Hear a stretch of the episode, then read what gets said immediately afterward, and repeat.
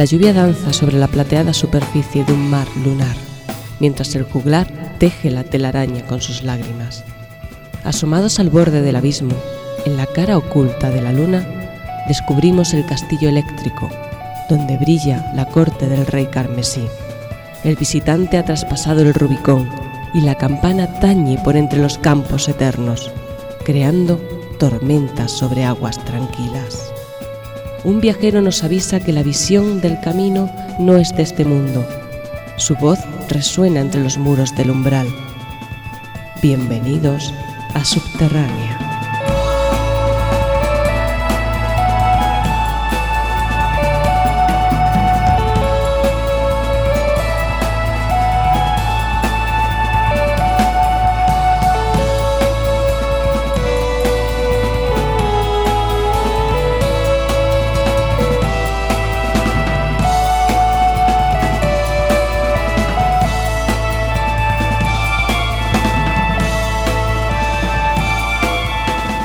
Buenas noches, queridos oyentes. Aquí estamos una noche más con todos vosotros desde vuestro programa, ese programa que se llama Subterránea y que os trae la mejor música de rock progresivo del momento. Hoy vamos a hablar de novedades discográficas que hay muchas y, de muchas cosas más. Eh, como no, tenemos, y esta vez, mmm, fijaros que os voy a decir una cosa. Os habíamos anunciado... Esto es un holograma.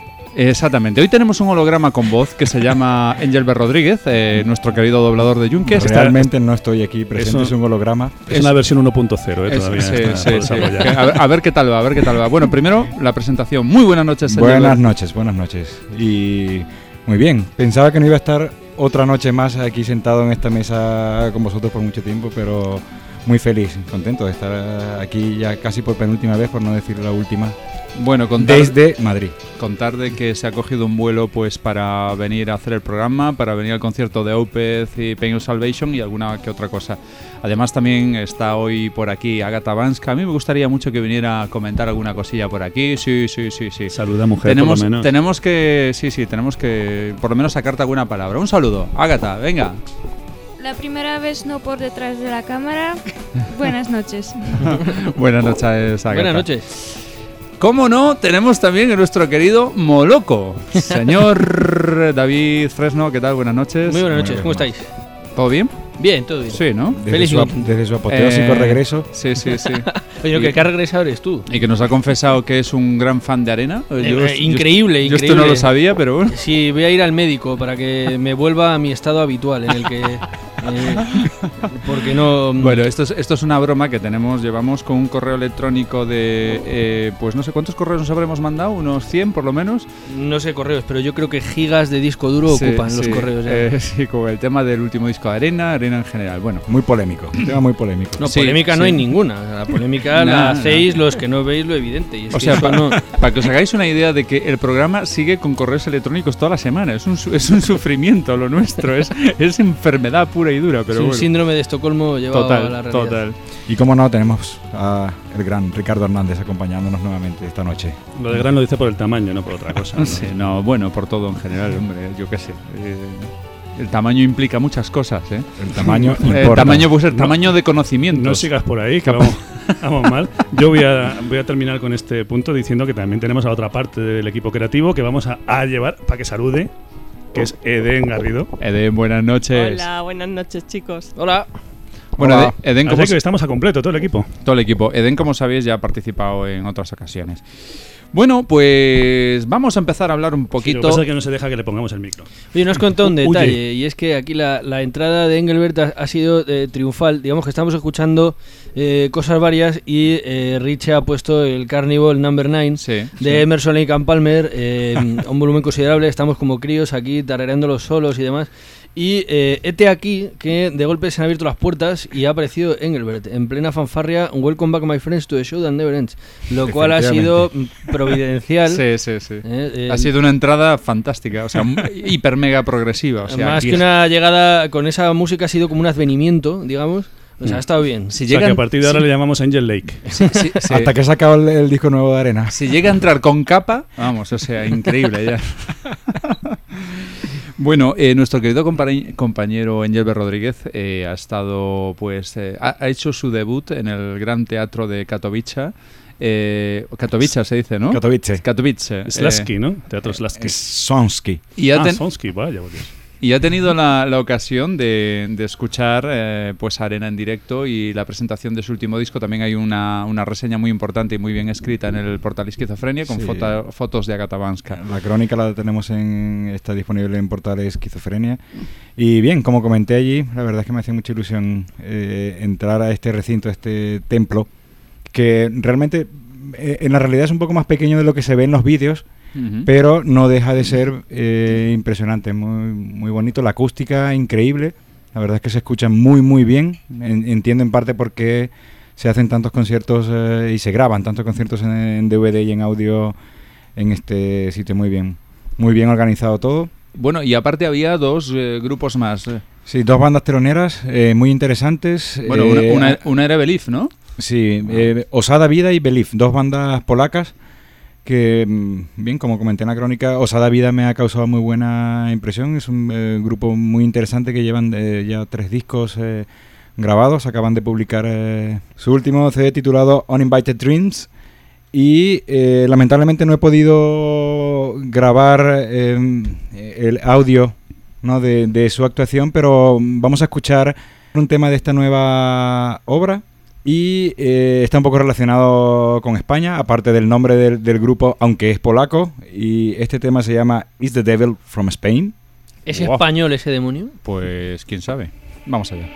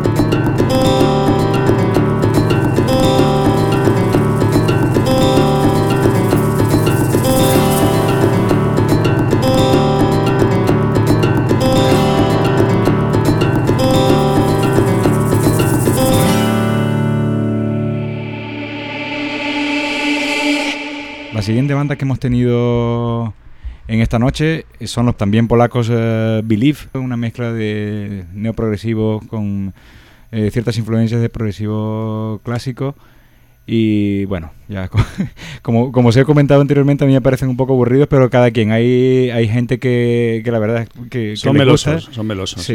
Sí. Tú, como eres muy doblador de Juncker. Mira, pues yo para- claro. Les han aplaudido, le- les aplaudieron bastante, la verdad, y, y mucha gente cantaba los temas, o sea, se ve que, que- Sí, que sí, tiene tienen seguidores, tienen muchos seguidores. Tiene sí, mucho éxito y no se entiende en una escena tan, tan, tan prolífica como la polaca, que hay tantísimas bandas ahora buenas.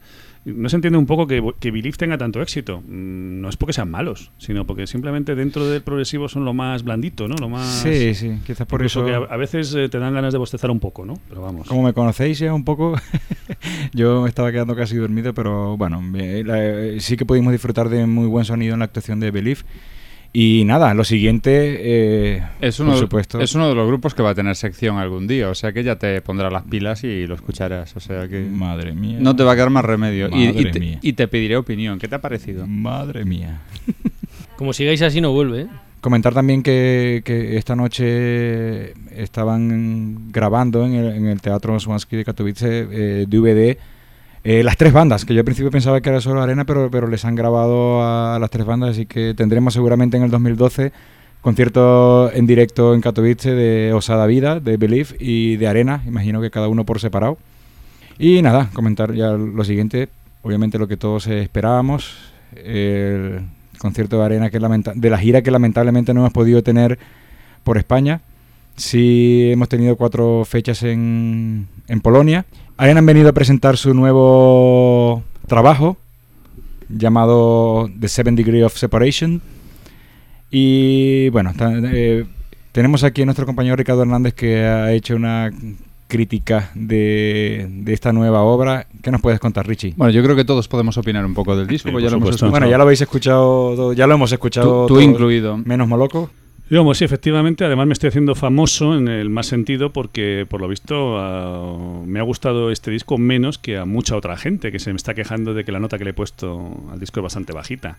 Yo es que tengo que decir que soy seguidor de Arena desde el primer disco, desde el Songs from the Lion's Cage, y creo que para mí este es el más flojo de todos. Sí, yo... Y no estoy de acuerdo para nada con los que dicen que el Pepper Ghost era un dolor de disco ni cosas así. Bueno, joder, a, a mí me gusta mucho el Pepper Ghost. Sí, por eso digo que, en fin, hay gustos para todo y además pues aquí tenemos a Moloco, si no, que nos puede hacer una disertación sobre arena. Él, él te va a hablar maravillas de The Visitor. Entonces, yo, yo no lo veo el más adecuado para que opine. Te estás adelantando ciertos Es que acontecimientos. hay discos, eh, o sea, toda la trayectoria de Yes, King Crimson, Jethro Tull, Emerson Lake and Palmer, eh, no sé, eso es anterior, o sea, es pre Mm, mm. The Visitor. Mm. Y luego a partir de The Visitor empezó el mundo tal y como lo conocemos. O sea, entonces eh, dice dicen la, la leyenda que a Moisés cuando se cayó de no es el que- lleva tres tablas cuando bajó del, del monte, ¿no? Entonces eh, la tercera de las tablas decía que había que escuchar el The Visitor. Pero eso se perdió, claro. entonces Bueno, yo quiero... Vamos a aclarar está, algo. está en uno de los evangelios Vamos esos. vamos a aclarar algo. Apófritos, ¿cómo se llama? Apócrifos. Vamos a aclarar que eh, nuestros oyentes no han escuchado todo nuestro post de correos electrónicos, con lo cual, a ver, eh, aquí tanto Richie como, como Engelbert como yo somos amantes, eh, pero de verdad, declarados amantes de arena. Eh, Moloco no lo es tanto, o, de la o música no de lo es arena. nada, o Ey, sea, o no de la es- música de arena, por favor. Sí, de la- Amantes de arena, macho. o sea, Eso ya es otro. Sí. es una película de Medem, ¿no? Pero, pero vamos a ver, vamos a ver. Yo creo que la gente que nos escucha nos entiende, ¿eh? o sea, tampoco hay que hay que ponerse así, o sea, amantes de, de- del grupo Arena, ¿se entiende, coño? No, de la música del grupo Arena. Vale, o sea, yo, yo no tengo ningún rollo con Clive Cuidado, Nolan ni con... cuidado. Bueno, con el Mitchell sí. Fan número uno de It Vice. bueno, No, yo para mí me maravilla como un tío Fuera- que fuera eh. Mm. hace esas cosas tan poperas y tan estúpidas, de repente en arena se transforma y se convierte en un gran guitarra, es lo que me alucina. Nada más. Esa es otra de las cuestiones. Quiero decir, en la historia de la música ha habido eh, grandísimos guitarristas como Steve Howe, Pat Metheny, eh, Franz Zappa, eh, Jimi Hendrix, y luego eh, todo eso fueron preámbulos para John Mitchell. Y a partir de ahí empezó el mundo también. Es decir, eh, Bueno, eh, yo- claro, no ahí sé- no hubo, puede- hubo aventajados como Latimer, eh, Hackett, eh, intuyeron, Steve Roderick, tal. Eh, Todo vino, empezó con. No, y luego ya John, John Mitchell, ahí es el, Bueno, vamos el alfa y el omega a- de no. la guitarra eléctrica. No se han inventado todavía los smileys para la radio. perdona. Pero imaginaros que todo lo que dice Moloco tenéis que ponerle un smiley al final que sea un enorme muñeco con un- los cuernos de, de diablo. ¿sabes? Es decir, todo totalmente más que irónico. No hablamos, ver, no hablamos a- de Mike Oldfield, de Robert Fripp, de Phil Miller. de- no, no, estamos Voy hablando John Mitchell. Voy a, voy a adjudicarme eh, un papel de moderador que a lo mejor pues me puedo permitir el derecho de tenerlo por aquello de que empiezo a presentar simplemente por eso, ¿eh? Pero, pero, pero está, está, está, está muy bien, está muy bien nuestro toque de humor y tal, pero hoy nos estamos pasando un poco. Venga, vamos a ponernos serios. Vamos a ponernos serios. A ver, nuestros oyentes lo que quieren es saber y no de bueno, ya está bien de cachondeo. A ver, opiniones. eh, Eso te, ha, eso te ha quedado muy Mercedes Milá, queremos saber. Opiniones serias sobre arena. Voy a dar la mía, venga, va. A ver, Eh, va- eh, y vamos a hablar sobre el disco, ¿no? A ver, Si nos francamente. ponemos a discernir sobre arena. y- Bueno, hay que decir que, perdona, eh, David, que la crítica del disco, al igual que la crítica del concierto, ambas están en el portal Esquizofrenia. ¿eh? Mm, sí, sí. Bueno, pues eh, a- eh, mi opinión, francamente, de momento es el disco que menos me gusta de Arena, aunque como disco ahora, o sea, eh, desde el tema 1 hasta el 7 y 8 eh, es un disco excelente, excelente. Y después, sí, lógicamente, a partir del tema 9 adquiere, pues, digamos, una dimensión de sonido Arena, pues, pues como el que nos gusta. No, Oye, estoy- no estáis de acuerdo, ¿no? Mm, Hombre, yo, yo eh, Es mi particularmente opinión, pienso, eh, eh, me, me parece muy bien el comienzo con el, el primer tema eh, de Great Escape. Es un comienzo bastante rotundo. Hay un poco luego eh, la segunda canción, Rapture, eh, mantiene ese clima potente. Y a partir de allí es que empie- eh, empieza a decaer. Empieza a decaer eh, en un tono más, sí, más, más ahora, más Sí, popero. más- más ahora, No sé, ahora. hasta más o menos por ahí la- el tema 9 que empieza a recuperarse un poco la cosa y a subir un, un, un crescendo ahí un poco y a, y a mejorar hasta llegar a The Tinderbox, que para mí es el, el, Bueno, mejor tema de- Sí. del disco. Cachín de Ballet. Cachín está. vale también muy bien, sí, sí. Yo te pregunto, Angel, tú que les has visto en directo, eh, ¿son estos temas que han tocado de, de esta parte del disco que menos nos ha gustado, por lo menos a ti y a mí, eh, suenan mejor en directo que en disco? Sí, seguro. seguro. Suena Mejor- mejor en directo. Eh, The Great Escape ha sonado muy bien. Eh, sin Bueno, embargo... El eh, Great Escape es que además, aparte de abrir el disco, que son seis años esperando eh, el disco y lo primero que escuchas después Es de el seis cantante años solo. Es, es esto, y es el nuevo cantante, Paul Mansi, que a mí me parece genial. Sí, sí, sí. personalmente, Y en muy directo, bueno. muy bien. La verdad es que no- nos dejó impresionados. Yo, a, a mí me encanta, pero yo como, como Rob, o sea, no sé, la personalidad que tiene ese, ese señor cantando es, eh, que no es un gran cantante, vale, pero que tampoco es malo. a, a- a mí me pareció que sí, Pero- pero bien, cumple esa- con su labor. Esa voz para arena a mí es increíble, o sea, y, y no, no sé. Estás hablando del anterior. Sí, sí, eh, Rob, Rob ¿no? Se llama. Pues eh, no sé, este canta muy bien, tiene, o sea, tiene una educación musical eh, alucinante, eh, un timbre de voz muy bonito, pero no sé, o sea, es que debe Recuerda ser- que Rob debe ser- sí, debe cuando ser- interpretaba temas de la Sí, época de Arena sí, que no eran de sí. él, era bast- fallaba bastante. Sí, sí, sí, pero Sí. Es, es la voz de Contagion, es la voz de, de- ¿En Visitor estaba ya? Sí. No, ese es Paul Wrightson, yo creo. No, en Visitor creo No, que no. es en el Immortal y... Sí, bueno, exactamente. A partir del Immortal. Y no sé, o sea, para mí el carisma que tiene es como el de Alan Rizenpalas, o sea, es, es una voz que, que le va como anillo al dedo, ¿no? Al grupo.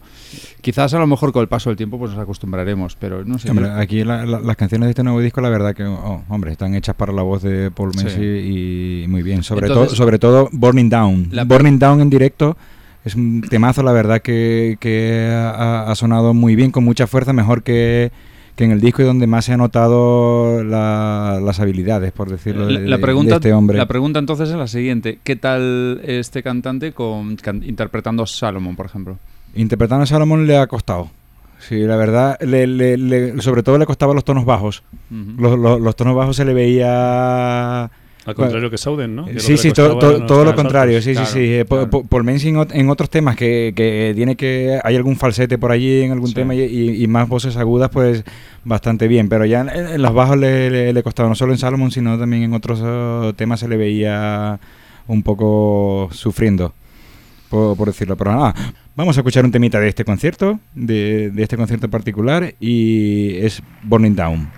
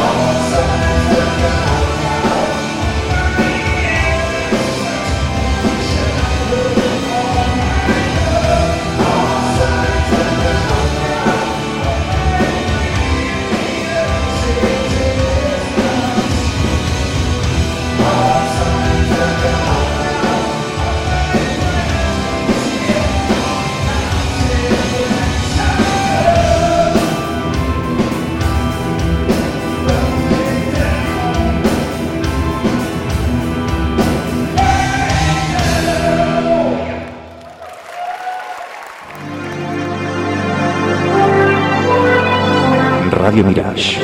Conecta con nosotros. Y bueno, con respecto a, a los otros eh, eh, temas que tocaron de- del nuevo CD, eh, sí que, por ejemplo, What If, What If me, pareció un poco menos potente que, que en el disco, pero bueno, ya sabéis, el disco es un poco así. Luego aquella Last Au revoir, que David lo puede pronunciar mejor en, en francés, tampoco... po- A ver, a ver. One last, one last revoir, ¿no? One Last revoir. Un último Eh, adiós. bueno. Pero sí que sí que estuvieron muy bien, eh, sí estuvo muy bien de Tinderbox, eh, por ejemplo. Y nada, como comentamos, solo sí, algunos temas antiguos se le resistían a la voz de Paul Menzi, pero en general puedo decir que, que el, el espectáculo, el concierto muy bien. Eh, un Cliff Nolan muy animado, se veía bastante animado, dando botes y todo, o sea, totalmente diferente como lo hemos visto en el concierto de, en la gira de Pendragon este año, que muy parado allí, muy. Aquí se le veía, se, nota que es su banda, que él es el compositor y que, y que lo disfruta. Eh, un John Jowett, como siempre, aunque al principio un poco tenso, quizá porque estaban grabando el DVD, pero bueno, con su buen rollito de siempre, y a un John Mitchell, eh, muy bien, muy bien, que sin ser un guitarrista como alguno de esos portentos que ha comentado Moloco. La, Ah, es- la es- verdad es que es de eso que te conmueve en ciertos momentos. fabuloso, sí. joder, unos, unos Mm. solos que, que yo siempre digo, ¿qué, qué hace este hombre con It Bites y, y cosas esas de bueno, verdad? bueno. Que- Eh, eh, vamos a ver, It Vice, eh, yo insisto, tenéis que escuchar esos discos clásicos de It Vice con su guitarrista original y, Ah, y vale, después, y bueno, después claro, por hablamos. eso yo- pero hablamos de John Mitchell. Hablamos de John Mitchell, Ah, claro. Ya, vale, vale, venga. claro, claro. Y nada, en general, eh, muy bien. muy, muy buen concierto. Nos hemos quedado con un buen sabor de boca y, sobre todo, con una muy buena impresión del Teatro Somosky y, y su acústica espectacular, de verdad. Merece la pena ir. Por lo que tengo entendido, le has hecho una entrevista al gran Clive Nolan. Sí, sí, sí. Eh, hemos tenido la oportunidad de poder ah, entrevistar a Clive Nolan. Estaba John Joey por ahí también, pero no sé. Qué pena, ¿eh? porque Eh, con John sí, Joey sería nos- impagable. Nos, ha saludado, tal, pero estaba ahí liado con el portátil. Tenías que haberle dicho, mi compañero subterráneo lleva persiguiéndote todo el verano. Y cada vez que llega una banda donde estabas tocando, resulta que ya te acabas de ir. Me viene, me tiene frito Joey todo el verano buscándole. nada. Sí, sí, estaba por allí, pero no, bueno, eh, estaba liado con el portátil, eh, haciendo cosas y nada, al final hemos hablado con eh, Clive Nolan y bueno, aquí está la entrevista. Vamos a que hemos podido hacerle la entrevista corta por el poco tiempo que hemos tenido, la verdad es que me hubiese gustado hablar más cosas con él, pero nada, aquí lo tenemos a continuación. First, uh, how would you describe the? ¿Cómo describirías, en pocas palabras, la evolución musical de la banda desde aquel ya uh, lejano Songs from a Lion's Cage hasta la actualidad? Uh. La evolución completa en pocas palabras. Creo que será una tarea ardua. Bueno, pienso que hemos evolucionado y los motivos por los que hemos evolucionado se deben en parte a las diferentes personas que han pasado por la banda. En parte por la música que hemos estado escuchando durante este tiempo y por otro lado por las lecciones que hemos aprendido con cada álbum o con cada canción que escribimos. Creo que para este último álbum ha sido beneficioso el haber parado por seis años, ya que hemos regresado con muchas nuevas ideas y con un nuevo enfoque. Y creo que eso ha marcado una diferencia que ha influido en la manera en cómo se ha hecho el álbum. Por lo tanto, el último álbum ha sido el más evolucionado. Y cada vez que hacemos un álbum intentamos avanzar y creo que esta vez hemos recorrido una gran distancia. In this particular new album, um, or is because of the lyrics. Particularmente en este álbum, no sé si ha sido intencional debido al contenido de las letras o al concepto del mismo, me parece como más relajado, tranquilo, Eh, aunque lo he escuchado solo una vez. It was intentionally due to the concept, to the lyrics, I mean, or, or is Bueno, eso no es por debajo de la superficie. Analizando en profundidad es ir como un pato, saltando sobre la superficie. Dices que es más relajado, pero de muchas maneras el inicio del álbum es una especie de sumisión. No hay nada que puedas hacer al respecto. No hay nada que pueda cambiar la situación. Por lo tanto, es una especie de aceptación de la realidad. Ya sabes, no es tan relajado, es más bien como una derrota. No, I mean, Bueno, not- not creo que no he usado las in palabras correctas. right Quiero decir que en discos anteriores el sonido era como más uh, eh, heavy. Ah, ok. Yo pensé... know, Es a lo que me Yo refiero. creo... ¿Has escuchado el álbum entero? Sí. ¿Sí? Uh, time. ¿Tú piensas eso? Uh, aunque solo una vez. Para mí es el álbum más heavy que hemos hecho. Es interesante. Mucha gente lo dice, pero si tú dices eso, ok. Si eso piensas... Eh, you're talking about habláis sobre la muerte. Sí, una hora antes y una hora después de morir. That Ese momento entre la vida y la muerte. uh, Muy interesante. Todos vosotros tenéis una rica carrera fuera de la banda. Supongo que es difícil encontrar tiempo. ¿Cómo lo hacéis para juntaros? Tú estás involucrado en varios proyectos, John también. how do you make to, to get together? Lo que hacemos simplemente You're es hacer un plan. uh, Como Arena, en los últimos seis años no hemos hecho mucho. Así que ha sido difícil juntarnos todos nuevamente, porque todos hemos estado muy ocupados con otras cosas, pero finalmente hemos dicho, tenemos que hacer algo. Esta es la fecha límite, tenemos que escribir un álbum y tenemos que grabarlo. Y hemos empezado a establecer días y fechas para quedar. Y una vez hecho, ha sido decir, tenemos que hacerlo. Entonces estaba muy ocupado en Pendragon y Camora. Sí, Yes, in Loreley Festival two years ago. En el Festival de Loreley, hace dos años donde tocasteis, estuve hablando con Rob y me comentaba que probablemente haríais un nuevo álbum el siguiente año, pero que era muy complicado, que él tenía dos niños pequeños o uno. Complicated to find. I I have two little children or one little children. uh, Sí, dos niños. por eso es que lo ha dejado. Tenía muchas responsabilidades y de esa manera no podía dedicarse de lleno a la banda. Hablando de eso, no sé si esta es una pregunta difícil. ¿Cuál crees que es el motivo por el cual el miembro más inestable de la banda ha sido siempre el cantante? Uh, Mm. four, four different, uh, Cuatro diferentes hasta la fecha. Bueno, los cantantes son inestables. No lo sé. Realmente, quiero decir, lo digo en serio, han sido los más inestables de la banda. No sé por qué, solo digo que este tipo de personalidades se han ido, pero ha habido perfectamente buenas razones por las cuales se han ido. No ha habido ninguna conspiración para tratar de destruir cantantes uno a uno. Quiero decir, ha habido razones. Creo que realmente quizá hemos tenido mala suerte en cómo han salido las cosas, pero buena suerte por otro lado, ya que los nuevos cantantes han traído cosas nuevas a la banda y luego su estancia en la banda hasta ese punto es bueno, ya sabes, es como funciona. Rob estuvo en la banda 10 años, ¿no? Se puede decir que estuvo 10 años, pero realmente no ha hecho mucho en los últimos 6, así que Tú estás involucrado en diferentes proyectos. ¿En cuál de ellos te sientes más cómodo? Realmente no funciona de esa manera. No es como tener un par de zapatos favoritos. Básicamente, eh, diferentes proyectos para diferentes cosas con Pendragon, mi responsabilidad es diferente. Es ejecutar música compuesta por otra persona. Eso por sí mismo es un desafío y es satisfactorio cuando funciona. Y luego, ya sabes, conozco a Nick desde la infancia, así que es como una especie de sentimiento familiar. Así que eso es bueno. En Arena estoy más involucrado en la composición. Eres el principal compositor, ¿no? Sí, así es. Yo me encargo del contenido lírico, así que es obvio que mi implicación es a un nivel más personal. Desde mi punto de vista y con la ópera rock, sí, es algo como especial. Es algo que yo quiero hacer y en lo que nadie le gusta invertir. ¿Sabes? Eso es lo que quiero hacer. Y bueno, yo puedo acabar en diferentes lugares realmente. Sí, para un músico es importante. Si pones un millón de libras sobre la mesa, yo me puedo unir a cualquier banda que quieras. A veces se trata de dinero, ya sabes.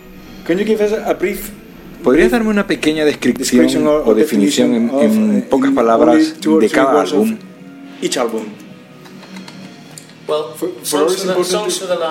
Song from a Lion Cage fue una resurrección. Cuando Mick volvió a la música nuevamente, aprovechamos esa oportunidad para explicar una resurrección. Pride, en aquel momento se trataba de una traición, por lo que estos dos vinieron como juntos y The Visitor. Un año entre uno y otro. Sí, hemos querido continuar con Crying for Help y todo eso. El tercer álbum es The Visitor. Para mí el mejor. Puede que el nuevo lo supere. The Visitor es una especie de experiencia cercana a la muerte, por sí mismo, supongo. Con este personaje que ayuda, es una especie de historia moral.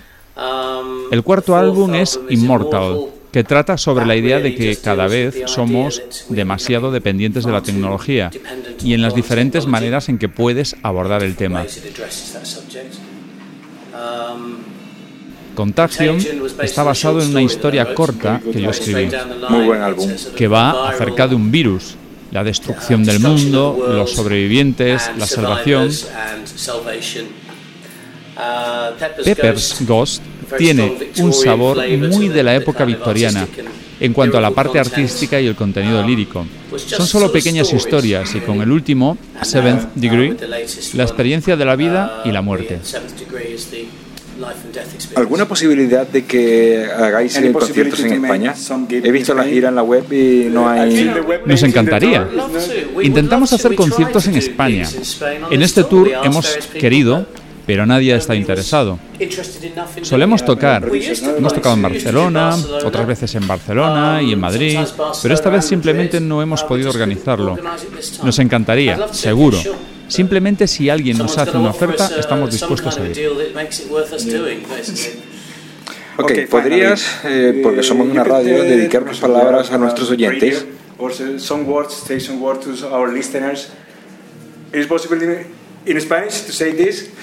Un saludo para los oyentes de Subterránea. Thank you very much. Okay. Thank you for your time. No problem at all. Thank you. Eh, interesante entrevista esta que, que, pues, que acabáis de escuchar con Clive Nolan. Eh, ya un poco para cerrar el tema arena y pasar a más cosas, que tenemos aquí un montón de contenidos para vosotros. Vamos a escuchar un tema en el que coincidimos todos, que es quizás uno de sus mejores temas, eh, pero lo vamos a escuchar en versión disco. eh, la, no, no ¿En la versión disco? Sí, Versión bueno, de estudio, de no, estudio. no la captura del directo, vamos, la, la versión original del disco de estudio. Hay que puntualizar eso bien, ¿eh? Sí. Eh, con vosotros de Tinderbox.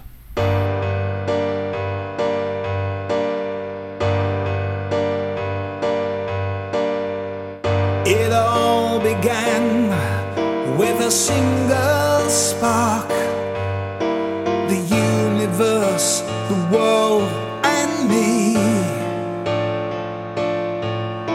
That spark, it's still there. The source of living things, the source of this eternity. I saw the little people working there in the echoes and the chambers of my mind. And I saw lantern man as he stood so still. And the child knew this gentle soul, his kindness. The light went on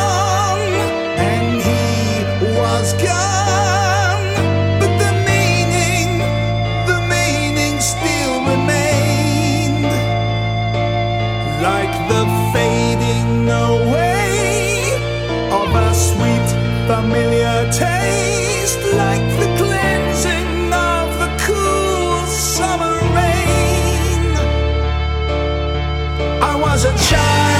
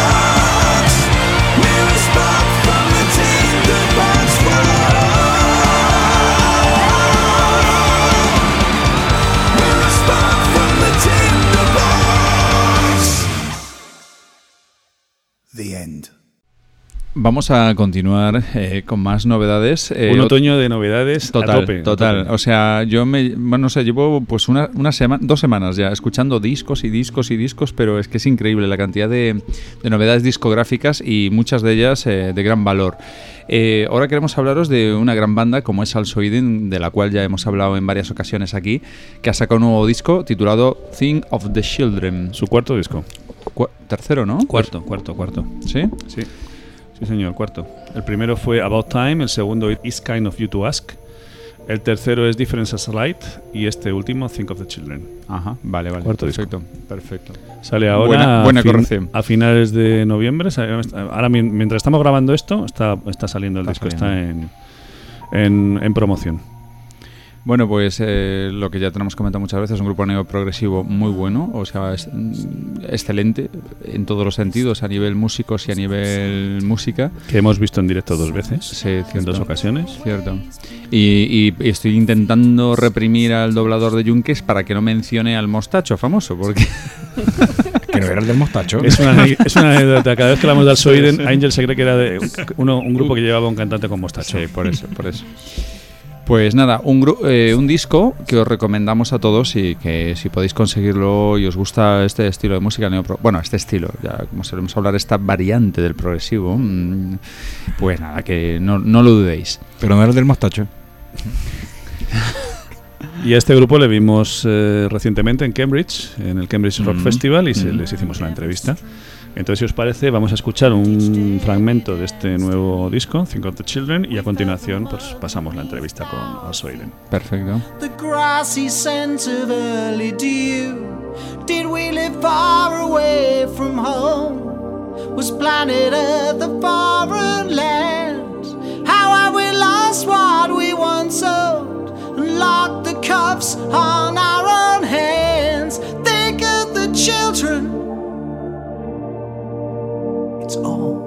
you can hear. Think of the children, it's a mantra of fear. Think of the children. Well, if down that road you go, then think of the children. It's all you.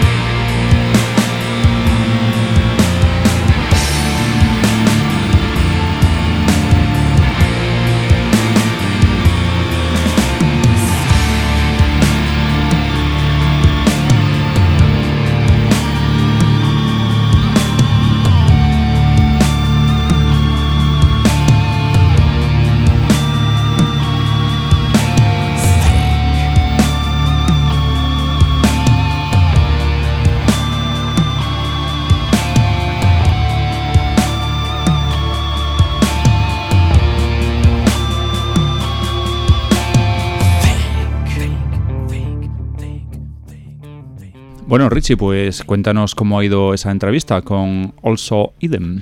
Sí, porque además hay que explicar que antes de daros paso a la entrevista, que estuvimos primeramente un buen rato de, de charla con los componentes de, de esta banda, de Also Eden, eh, con los cinco componentes, y estuvimos hablando del panorama musical actual, de- del rock progresivo en el Reino Unido, una charla muy interesante. Ellos nos contaron que hoy en día la palabra progresivo está empezando a dejar de estar eh, proscrita por las grandes compañías que dirigen el cotarro, ¿no? Y está viendo cada vez una mayor integración de, elementos progresivos en la música de otros estilos. También nos contaron que este aparente renacer del rock progresivo tiene, pues, como no podía ser menos, su punto negativo. Y es que en muchas ocasiones se tiende a la reedición de material antiguo o a crear simplemente copias de estos clásicos. Todo esto lo contamos así brevemente porque es una charla de más de 20 minutos y, y, vamos a pasar directamente a lo que fue realmente la entrevista. Estupendo, pues nada, escuchamos. Vamos allá. Primero de todo, ¿cómo te sientes después de tu accidente? ¿Te estás recuperando bien? Debe ser difícil para ti estar encima del escenario. ¿Es doloroso?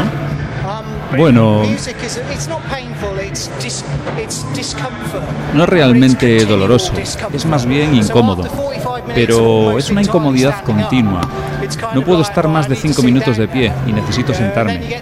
Así que me trajeron una silla.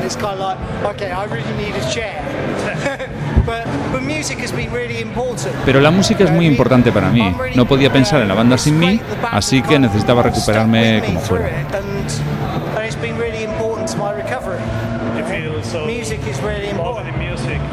Estaba en la cama del hospital con unas cuantas galas a la vista el pasado septiembre. Y el especialista me decía, no puedes. Y yo, sí puedo. Y me decía, mira tus piernas, no puedes.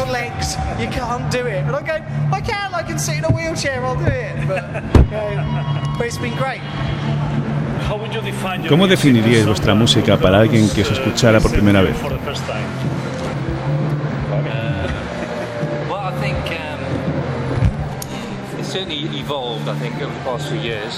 Bueno, creo que ha sido una evolución a lo largo de los últimos años, que hemos ido cambiando.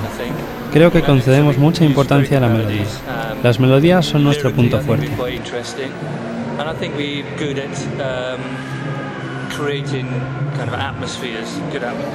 También el componente lírico, y creo que también somos buenos creando atmósferas, uniendo los elementos para crear las composiciones. Todo esto sale de una forma muy dinámica. Ahora, ¿cómo describirlo? Creo que Rich lo describe muy bien con su término progresivo de la época 2. Época 2, sí.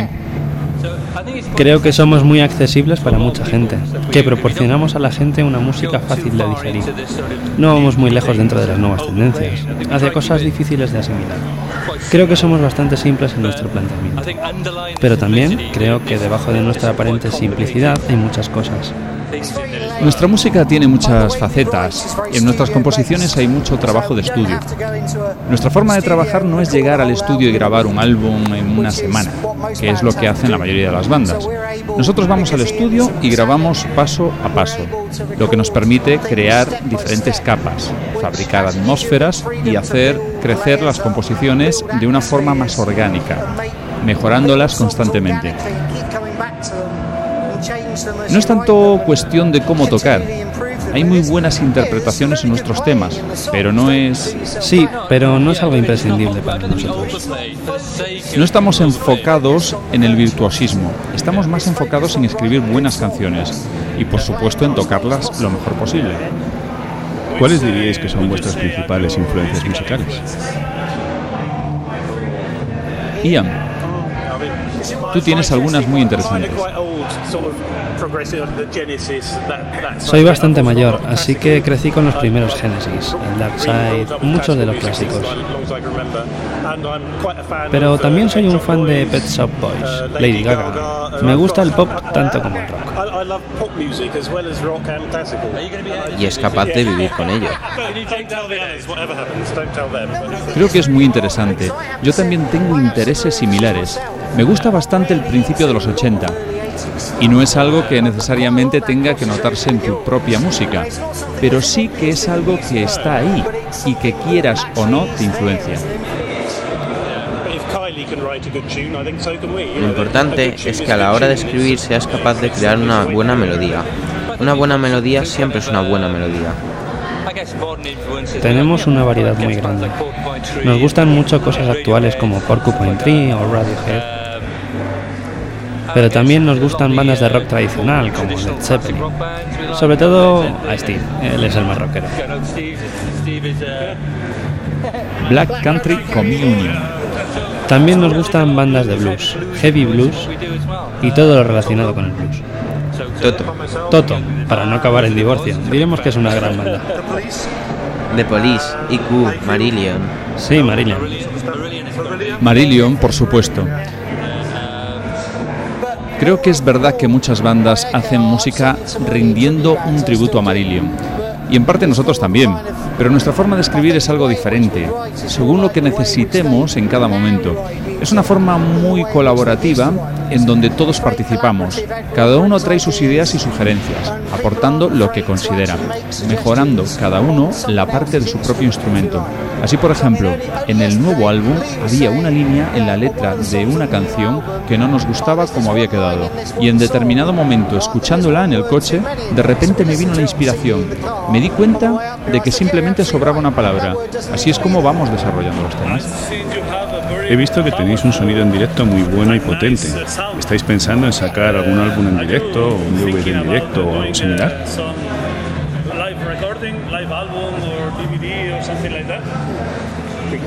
Sí, estuvimos hablando sobre ello. Eh, nos encantaría grabar cada actuación.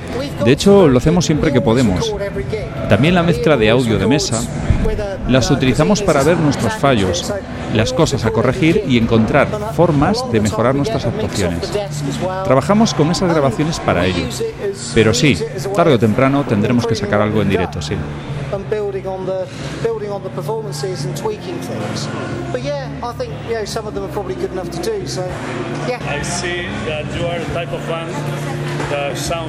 Desde fuera yo veo que sois una banda que sonáis muy bonito en disco, con un sonido bello, y sin embargo sonáis mucho más potente en directo.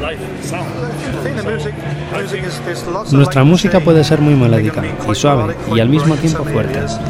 En el nuevo álbum hay un tema llamado Stealth, que es más oscuro, más heavy. Y en ese mismo álbum hay elementos que son muy diferentes unos de otros.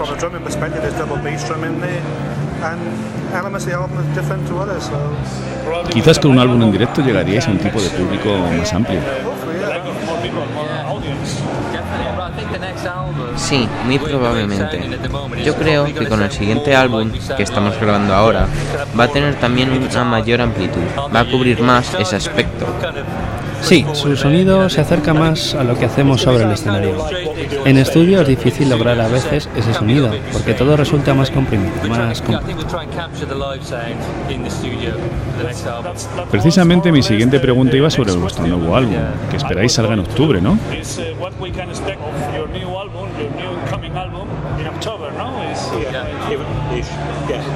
Sí, en octubre, si todo va bien. ¿Qué podemos esperar de él? Hemos tenido la oportunidad de escuchar algunos cortes en vuestra actuación. Sí, con lo que hemos tocado te puedes hacer una idea de partes del álbum. Hemos escogido una amplia representación de lo que hay en él. But that's an idea of the sort of thing, I think. How do you see ¿Cómo veis vuestra propia evolución desde el primer álbum hasta el actual?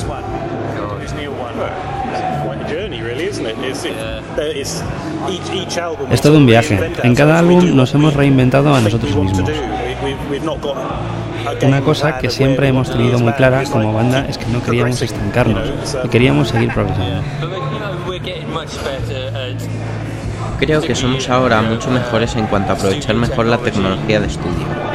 Lo que hacemos ahora es mucho más maduro que lo que hacíamos en nuestro primer álbum. Cuando lo escucho me parece que hay grandes canciones en él, pero que podríamos haberlo hecho mucho mejor. Si lo hiciéramos ahora saldría algo completamente diferente. Probablemente contendría las mismas canciones, pero las haríamos de una forma algo diferente. Creo que nuestro nuevo álbum va a ser un producto mucho mejor hecho, más maduro, más propio de la banda que hemos llegado a ser. Estamos todos ahora mucho mejor mm, conectados que antes. Hay mucha más madurez y más cohesión entre nosotros. You know, things were done in at various stages, but with this album, we've kind of worked on it, all of us, from from the from the word go. So it's going to sound more cohesive and uh, just more of a, as I said, mature band, I think. Yeah, I think La producción también es un aspecto que hemos ido mejorando. Se nota sobre todo la diferencia entre los dos primeros álbumes y lo que hemos hecho a partir de ahí. También creo que en este nuevo trabajo hay una mayor diversidad entre las diferentes pistas. Existe un elemento de cohesión que las une. Principalmente se puede ver en las letras, pero también hemos intentado que sea un poco menos esquizofrénico con respecto a la música. Hay pocas ideas por cada canción, pero el desarrollo de esas ideas ha sido un trabajo enorme. Sigue habiendo detalles en los temas que tal vez sean inesperados, pero el desarrollo de esas ideas nos ha conducido a un resultado final que aporta esas diferencias entre las canciones. develop the ideas that we have uh, to the full within the songs, um, but that also allows us to have more difference between the tracks. How is working the States outside Britain? ¿Cómo está funcionando Also Eden fuera de Gran Bretaña? Outside Britain. How is working? Creo que necesitamos hacer más galas por ahí fuera. Hicimos una pequeña gira europea el año pasado. ¿Alguna posibilidad de que vengáis a España? Nos encantaría. Si nos invitas. Sí, eh, necesitamos seguir más del Reino Unido, pero también necesitamos seguir trabajando aquí dentro. Creo que no necesariamente deberíamos dirigirnos de forma exclusiva a la escena progresiva. Tengo confianza en que si nos dirigiéramos a un público más general, aquellos que les gusta la música pero no conocen más que lo de siempre, si esta gente nos escuchara, estoy seguro de que habría un número muy significativo de personas que disfrutarían con lo que hacemos. Estoy seguro de ello. Siempre vendemos muchos álbumes tras nuestras actuaciones. Perfecto, no queremos quitaros más tiempo. Ha estado bien, gracias a vosotros. Gracias por la entrevista, por la gran actuación que nos habéis ofrecido. Os deseamos lo mejor de lo mejor para el futuro. Gracias. Esperamos ver muchos más álbumes de Also Eden. Te veremos en España. Envíanos una lista de salas donde podamos tocar en España. Lo intentaremos. Intentaremos difundir vuestra música. Es nuestra labor como programa de radio. Muchas gracias. Gracias a vosotros. Gracias. Encantados de muchas conoceros. gracias.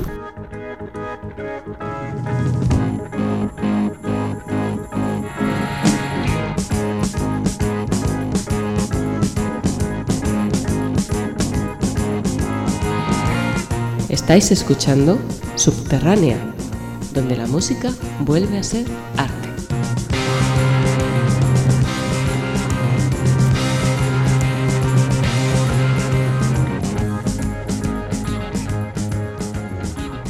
Continuando con las novedades, vamos a hablar de Alan Reed. Como sabéis, es el vocalista hasta el último disco, de, hasta el 25 de, de Palas, y que pues está lanzando en solitario. Eh, Richie, cuéntanos, porque estamos hablando de como una especie de adelanto de lo que va a ser el disco, pero en plan acústico, ¿no? Si no, si no me Sí, equivoco. ha publicado ahora, el, pues este, este mismo mes de noviembre, ha publicado un, un EP que se llama Dancing with Ghosts, que contiene cinco temas, que se supone que va a ser el, el avance de lo que será su futuro álbum que saldrá en el 2012.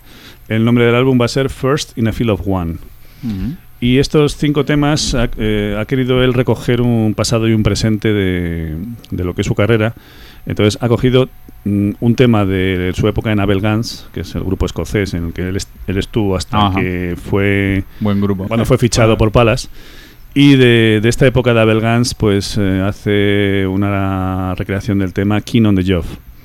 Después tenemos dos temitas de la época Palas. Uno de ellos es Sanctuary, muy, muy bonito, uno de los temas más bonitos de, de, de Palas de la época Reed. Y Who's to Blame. Y él personalmente te ha enviado el disco y se ha puesto en contacto contigo, ¿no? Sí, sí, sí. Ujú. Este es uno de los contactos que hicimos este verano y entonces ah, nos ha mandado esto como promoción, ¿no? Y luego tiene dos temas nuevos que son Teardrops in the Rain y Begin Again. Es una muestra de lo que va a ser ese trabajo suyo nuevo, como decíamos, pero claro, todo en plan acústico, con lo cual pues te puedes hacer una idea del- de los derroteros que quiere que quiere tomar, pero pero bueno, te haces una idea relativa, porque al fin y al cabo lo que importa luego va a ser cómo vaya a estar la producción final. Es, re- es de resaltar que uno de los que está involucrados en este trabajo es Scott Hyam, el batería de Pendragon y de Camora. Sí, sí. Eh, que además Camora también es otro Sí, de los sí. proyectos de Clive Sí, Nolan donde está metido Alan Reed. Entonces, bueno, pues digamos que con todo ese elenco, pues eh, es de esperar que vaya a ser un buen trabajo. Desde luego el sonido es muy bueno. Poder leer una pequeña crítica sobre este disco y además escuchar eh, el- eh, los cinco temas en el portal Esquizofrenia. Ah, fabuloso. Que ahí está, está colocado. Entonces, pues os hacéis una idea de, por lo menos de, como, dicho, como has dicho tú bien, David, un avance del trabajo que vendrá Muy bien, posteriormente. muy bien. Y siempre es Alan que a los que nos gusta su voz y su y su música, pues es un placer escucharle, claro. Sí, sí, por supuesto. Eh, Richie, como yo particularmente todavía no he tenido tiempo para escucharlo, eh, lo que tú sugieras. Yo creo que vamos a escuchar Santuari, que es, eh, es un temita que ya es conocido para los seguidores de Palas, pero los temas nuevos yo creo que están un poquito todavía por desarrollar y uno no se va a hacer una, una idea grande de lo que es. Yo escucharía el tema Santuari para ver un poquito que lo que es la producción musical de, de ese trabajo promete bastante. Vale. Is this the sanctuary we talked of in the night? Is this the sanctuary I must try to do what's right?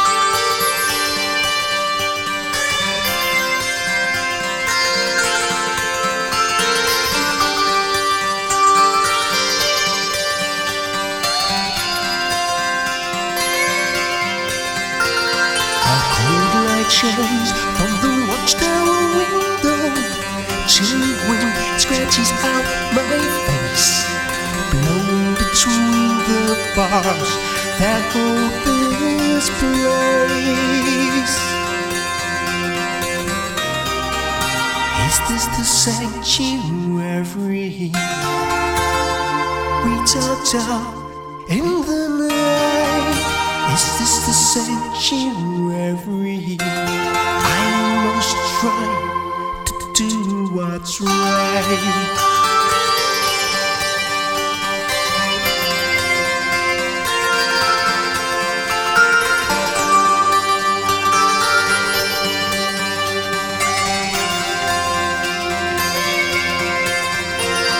Twilight howl, the searchlight out.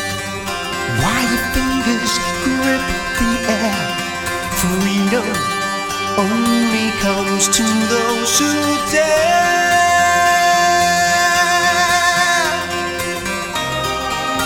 Is this the sanctuary we talked of long ago?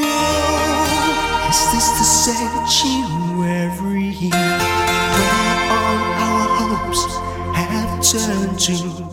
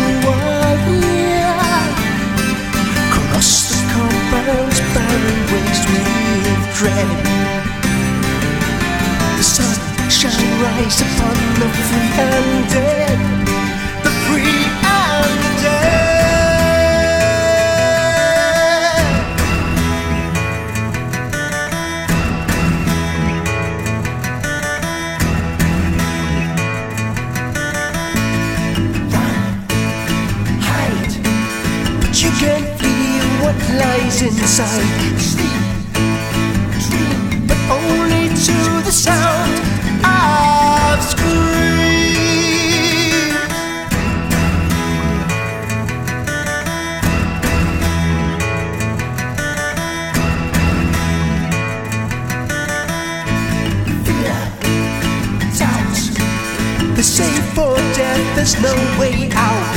Seek, find the free and promised land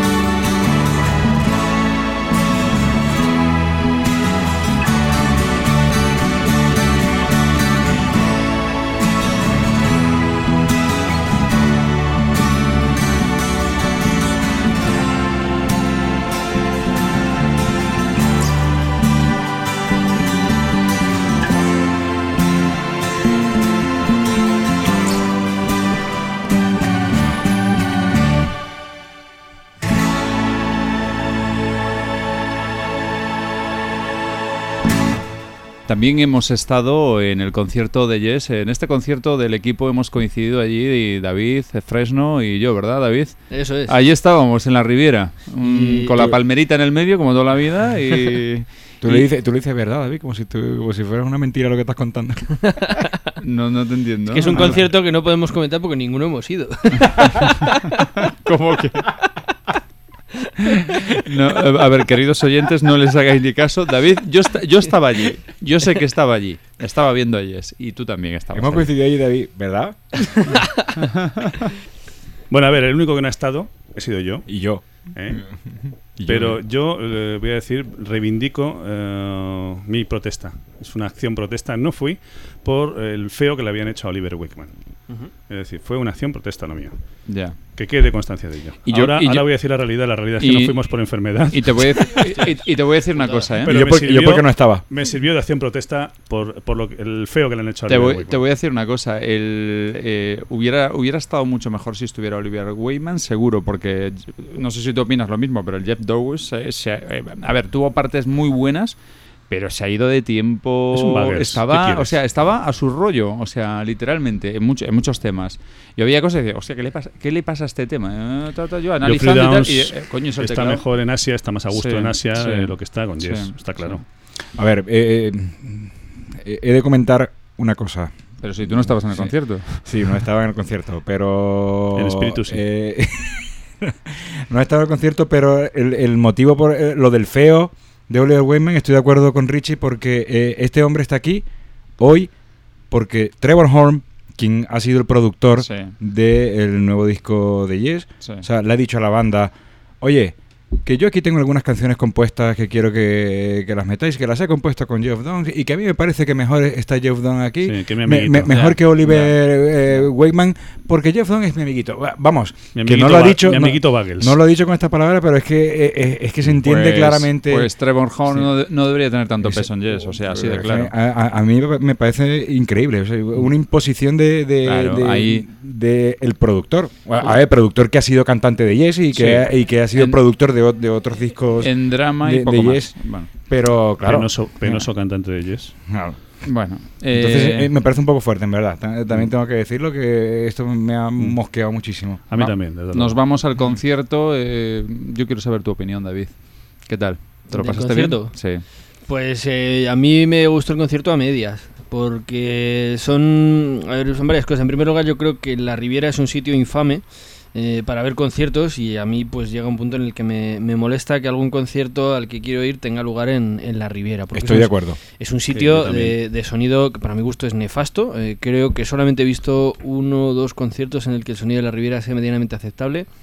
Pero resulta que todos los grupos que he visto en la Riviera y los he visto en otros sitios suenan mejor en, en otros sitios. Claro. O sea, los propios Yes en la gira de The Ladder, que creo que fue en el 99 o 2000, 2000 acaso, y tocaron luego en 2003 en el Conde Duque y es que cambia como de la noche al día, o sea, es, increíble. King Crimson tocó en el 99 con la gira del The Construction of Light y también en 2003 creo que fue cuando tocaron también el Conde Duque. Lo comparas y lo mismo, o sea, eh, qué diferencia. Eh, y fíjate que la sala Macumba no es que sea muy allá tampoco. Pero, por ejemplo, ver a Camel en la sala La Riviera, digo sala por decir algo bueno, eh, y verlos en la sala Macumba también había diferencia. Es decir, siempre que ves a un grupo, por lo menos mi experiencia ha sido esa, en La Riviera y verlos en otro sitio, eh, suena mejor siempre en otro sitio. Por ejemplo, hasta, Porcu- la- hasta en la sala Caracol, el sonido está mucho curioso, mejor. ¿eh? Sí, o sea, sí. Porcupine Tree, por ejemplo, mm, los ves en la Riviera o- y luego los ves, yo los vi en el, en el Sonisphere el, el año pasado Sí. tocaron. Bueno, lo que en- pasa es que al aire libre es otro, es otro concepto. Eso Claro, no, no- pero- no se puede comparar nunca. Pero es que es, es tremendo, o sea, ¿qué ocurre con esta sala? Al- O sea, siempre suena raro todo. al aire o sea, libre suena- es es, como- es- es dificilísimo Es como escuchar la cubierta bien de Leganés, es como lo que te ves que siempre a suena un fatal. teclista. O sea, tú, por ejemplo, eh, en Porcupine Tree, Richard Barberi es, es dificilísimo escucharlo. O sea, no, No no se se escuchaba, oye. sí. O sea, entonces, es una sala rara. Eh, luego, otra cosa ya es, eh, hombre, el, el grupo lleva, era el segundo concierto de, de esta gira, porque el primer Mm, Venían concierto de Lisboa, sí. había sido el día anterior, eh, lo cual nos lleva a otra cosa. Yo después del concierto eh, miré el repertorio que habían tocado en Lisboa. En Lisboa hubo más temas, hubo Dos temas más. dos o tres Mm. temas más. Mm. Esto pasa siempre en la Riviera. O sea, vas a ver un grupo a la Riviera, en la Riviera siempre hay que recortar el tiempo. O sea, en la gira de Ladder, pues Yes no tocó Close to the Edge y en esta gira, pues no han tocado Machine Messiah, por ejemplo. Entonces, eh, lo que ocurre es que la Riviera, además, eh, es indecente, y yo creo que hay que decirlo así, es indecente el trato que se da a los asistentes a un Sí, concierto, sí. porque luego aquello se convierte en una sala que legítimamente No, se, y y utilizará echan- para lo que sea. se convierte en una discoteca. Pero, mientras tú tienes en tu mano el mini de cerveza que te ha costado tus 9 o 10 euros y le estás comentando la jugada con, eh, con, los- con la gente, con los amigos con los que has ido, te encuentras a gente que hacía tiempo que no veas, te echan de mala Y- forma y como tienes si fueras... que comentarla en la calle bajo la lluvia. Y Eso, no, eso no está bien. Pero el hecho de, O el sea, hecho de que te, te echen como que tú estás estorbando, cuando te has gastado eh, 36 euros en la entrada, 7 de gastos de gestión, que no se sabe por qué, Sí, eh, sí, esos sí, 7 sí, euros, que a lo mejor sí. eso no tiene que ver con la Riviera, pero desde luego es lamentable. Sí. Y tú estás ahí y entonces te echan eh, como si fueras, no sé, yo creo que al ganado tampoco se le debe tratar así, ¿no? Pero es que es algo parecido. Pues o sea, fíjate, fíjate que hablando de España tenemos ese grandísimo problema en Madrid que no se ha solucionado y sin embargo esta gente estuvo al día siguiente en Barcelona en una sala fabulosa como es como es el, an- el anexo del, del Palau Sant Jordi. Un, local creado exclusivamente para conciertos y es que y Madrid que se adapta, se en- adapta el al tercer mundo. No, sí, no, claro, pero tercer mundo cultural. pero es que esto, esto, esto tiene que empezar a cambiar. O sea, siempre. O sea, Ma- Madrid quiere hacer ciertas cosas compitiendo con Barcelona de toda la No, vida. Por no. favor, que compita con eso. O sea, de verdad. En cultura no. En cultura Ya, no. bueno, pues. No, porque no interesa. Pues va siendo hora, va siendo hora. volviendo al, al concierto de, de ¿Qué quieres de un sitio donde ha surgido la movida madrileña? Es que no puede haber otra cosa. Efectivamente. Sí, perdona. No, bueno, también han surgido, pues no sé, asfalto, leño. Sí, pero No, no, eso está muy, sido malo. muy escondido ya. David. Eso ya está muy, muy en el pasado. Pero no, vamos, volviendo al tema, le- luego está el tema del el grupo, ¿no? Como músicos, em, a mí me gustó muchísimo Chris Squire, me pareció que, em, que- que, bueno, en este concierto nos sacó el bajo de tres mástiles, que es una cosa que suele gustar muchísimo, que tampoco es para tanto, pero bueno, sí que es cierto que el al bajo estuvo tremendo. Sí, sí, sí, Eh, totalmente de acuerdo. como siempre. Muy, muy bien. Y luego eh, en uno de los temas, bueno, pues no sacó el bajo este de tres mástiles, sacó uno que se tocaba encima de una tril, no sé qué nombre Mm. tiene técnicamente, yo no, no, no soy músico. No, es, es un bajo. Para una de las partes Es un de- bajo normal y corriente. Lo que pasa que él, por la razón que sea, le gusta. eh, Ese, ese, ese tema lo tenía que tocar como si fuera un contrabajo. Pero era un bajo normal, o sea, yo me fijé, era un bajo normal. No me, no me acuerdo si tenía trastes o no, es posible que no. y, y por esa razón sí que lo tocaba como, como si fuera un contrabajo. Luego, eh, a mi gusto, para mi gusto, Steve Howe estuvo muy, muy, muy bien. Eh, creo que tocó Sí, genial, sobre sí, todo sí. con la Gibson, es muy bueno. Eh, y luego, bueno, Alan White me defraudó porque, vamos, no es que haya sido nunca un gran batería, creo que no lo es, pero por lo menos en, en Yes, en algunas épocas, tenía un fuego y una vitalidad que Sí, era importante. sí. Aquí es que iba como a remolques, Estaba iba muy- como a muy a- medio gas, sí. una cosa muy rara. Eso Muy yo, apático, las dos veces que lo he visto no, no ha tocado en ese plan. El nuevo cantante, pues el nuevo cantante, Benoit Davis, eh, técnicamente es muy bueno. Yo creo que no tiene el, el- el cariño, como si dijéramos, Sí, o el tacto, claro. o el- la emoción que pueda tener eh, John Anderson. En ese sentido, yo creo que es un cantante más frío, pero técnicamente es muy bueno y bueno, los temas. eh, eh, a los que él originalmente no ha puesto voz, pues eh, yo creo que se manejó bien. ¿Tú A mí no, no me gusta, pero bueno, el- el- el- tampoco me gusta su presencia en el escenario. Tiene los bailes que hacen me parecen tremendamente, tremendamente horteras. Y, y, oye, Sí, es verdad, es verdad. yo creo que des- desmerecen a la música, ¿no? No sé. No, lo que pasa es Eh, que sí que es cierto que tú piensas la grandísima responsabilidad que es, y tú imagínate, tú eres cantante profesional, eh, tienes un timbre de voz parecido, has cantado ayer y te llaman para decir, vas a sustituir a John Anderson. Y yo, "Uh", imagínatelo, ¿eh? Es, es Pero- muy, pero- muy, muy complicado y que todo el mundo te va a estar mirando este tío. Pero eso justifica lo de los bailes. No, no, no. A ver, fuera, fuera de ese tema. Es decir, y, imagínate él que tiene que asumir ese papel y que todo el mundo lo está mirando con lupa y con rabia. Este tío es el que está sustituyendo a John Anderson. Es, hay que ponerse su piel, ¿eh? Es muy complicado. Y yo creo que, eh, o sea, ha, hecho el papel más que sobradamente bien. O sea, fenomenal. O sea, tiene un timbre de voz maravilloso, una técnica, una educación musical. Eh, bueno, yo soy muy fan de él. O sea, he hecho el. Acordaros de la sección de Mystery, lo, lo- lo- lo bien que hablaba este cantante, como uno de los mejores cantantes del panorama. Entonces no eres objetivo. No, no, pero es que es la verdad. Es un grandísimo cantante. Un tío, un tío que, que- que canta sensacionalmente bien en su banda y, después y va a sustituir a John Anderson. Y dices tú, bueno, o sea, la, opinión de la gente en general era, bueno, ha hecho, no lo ha hecho mal. O sea, claro, es que John Anderson es John Anderson, ¿eh? Y bueno, luego por último, el teclista Geoffrey Downs. A mí me, me- me apetecía mucho ver a, a Jess en directo con, eh, con Geoffrey Downs, porque es un teclista que a mí personalmente sí me gusta. Me gusta bastante el disco Drama. Y luego me gustan algunos de los discos de Asia y entonces digo, bueno, el, la- el trabajo que hace en el último disco de Jess yo creo que, yo creo que es bueno y aparte que muchas de las composiciones son en buena parte son de él. Eh, quería ver cómo era aquello y bueno, a mí los, los primeros temas estuvo muy mal porque es que además apenas se le escuchaba, o sea, Mm. no sé si es culpa de la Riviera o... Pero también es cierto que él cometió sus propios fallos porque por ejemplo las dos entradas de sintetizador que tuvo en Anju and I entró Sí, mal, sí, sí. él mismo se dio cuenta, Mm. se echó las manos a la cabeza después de una de ellas, yo creo...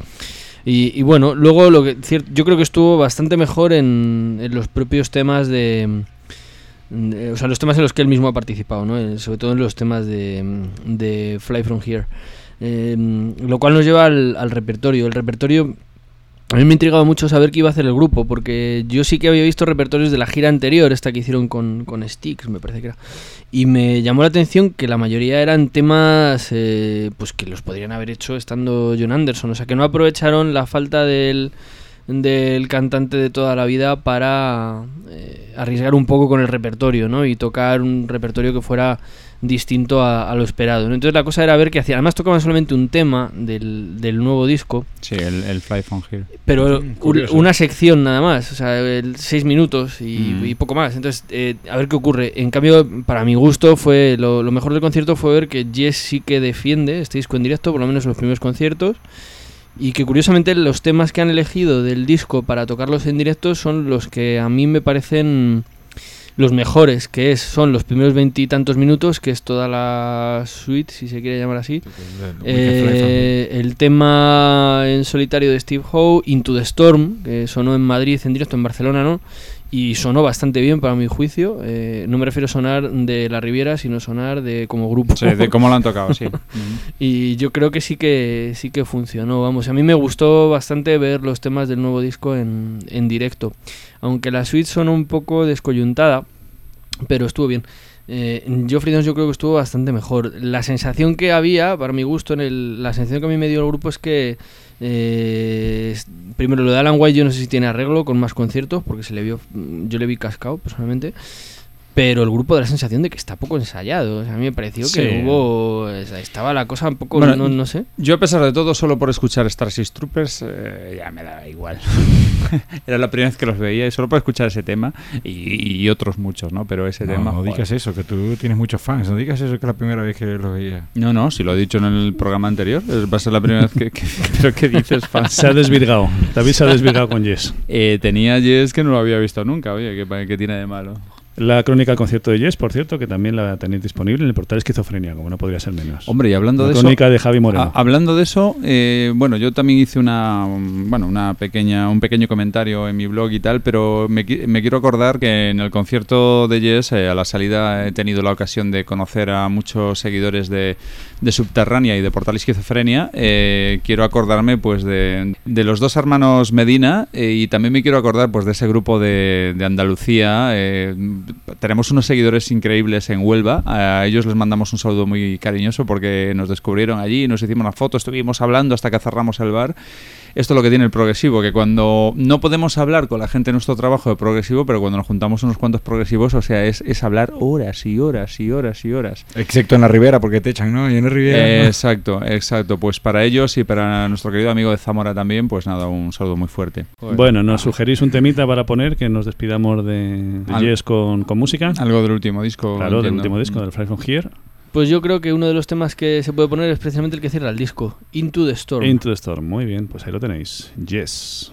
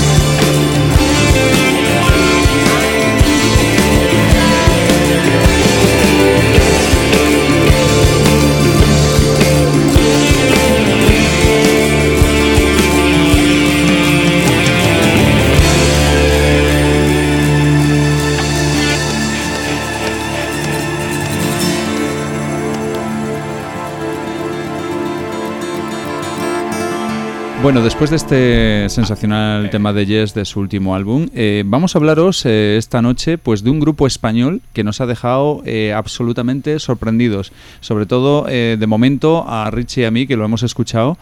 Eh, pues lo hemos descubierto a través de. Yo personalmente lo he descubierto a través de la DC Rock eh, y le comenté, oye, vamos a escuchar este, este grupo que tiene buena crítica, sensacional. Estamos Sí, yo ya había oído hablar de ellos en Proc Circle, uno de los grupitos de, de Facebook que se dedican a esto del progresivo de una forma totalmente apasionada, que da gusto ver y compartir con, con esos compañeros eh, día tras día, ¿no? Las novedades que van saliendo y había, había escuchado ya alguna cosa de ellos, pero no había llegado al disco completo y ahora por fin tengo el disco completo y la verdad es que me ha dejado sorprendido. Sí, sí, Como sí. dice Moloco, es una de estas cosas que te giran la cabeza. Sí, sí, yo lo, lo iba a escuchar. le he usado, he usado, tenía que haber puesto copyright, ¿no? En, en la crónica que me han dado al portal esquizofrenia, tenía que pagarle derechos de autor a Moloco por haber usado lo de su, su expresión Mm. famosa de te gira la cabeza, ¿no? Sí, Porque a- re- literalmente es lo que me ocurrió cuando escuché este disco de Ignatius por primera vez, ¿no? Eh, de esto que lo, está, lo pones, lo escuchas y, y de repente te das cuenta de que te estás dando la vuelta mirando hacia los baffles como diciendo, joder, qué bien suena esto. Yo era un lunes, me llevaba los deberes en el coche y llevaba un montón de, de discos para escuchar. Y iba escuchando y de repente este dije, ¿ah? O sea, de repente, ostras, ¿qué, qué, qué grupo es este? A ver, Ignatius, anda, pero si este era el grupo español. Y, aparte es que te, te, te- te agrada mucho, además un grupo español, de los pocos que hay y tal, y qué buena calidad. Eh, un fantástico, os lo recomendamos, pero totalmente. El título del disco... Sí, es Lights from the Deep. Hay Ujú. que decir que son tres eh, chicos de Barcelona, que son Ricardo Boya al bajo y los teclados, Tony Castarlenas a las guitarras y Marcelo Ortiz a la batería. Ujú. Y, y bueno, que este es su primer trabajo, eh, esperemos que no sea el último. Y, y bueno, también podéis ver en el portal Esquizofrenia la crítica del disco, que nos, lógicamente, lo hemos puesto muy bien.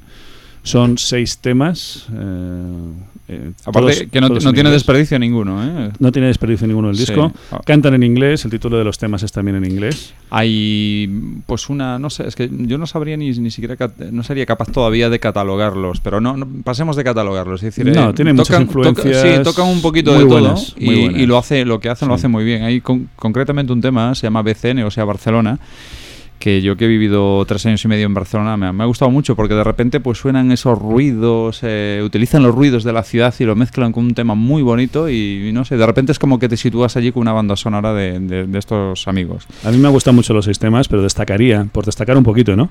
El que da nombre al disco, Lights from the Deep, Vamos. Luces desde lo profundo. Pues y Morning Moon, el Mm. luna, de, luna de mañana. Pues uno de los dos vamos a escuchar. Sí, eh, yo creo que Lights from the Deep estaría bien. Fenomenal. Decir que, que, bueno que le deis una oportunidad a este disco, que cuando podáis lo escuchéis y además dediquéis lo- una horita de vuestro tiempo a relajaros, Seguro. a sentaros. Yo seguro, ya me lo he apuntado allí. Y escucharlo atentamente porque es un disco que se disfruta de principio a fin y que es un placer enorme ver que, que en un sitio tan cercano como Barcelona eh, hay gente que está haciendo esta, esta música tan maravillosa y tan estupenda, ¿no? Y ojalá, ojalá tengamos Ignatius por muchos años. Ahí os dejamos con Lights from the Deep.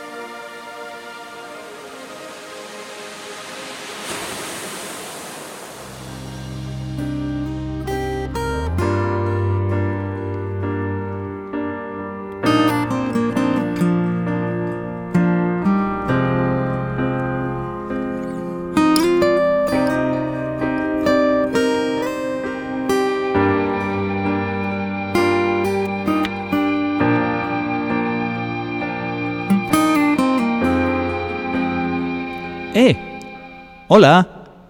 ¿Te está gustando el programa de hoy? Subterránea existe gracias a ti que nos escuchas. Visítanos en www.subterránea.eu y déjanos tus ideas y sugerencias. Adelante, Steve.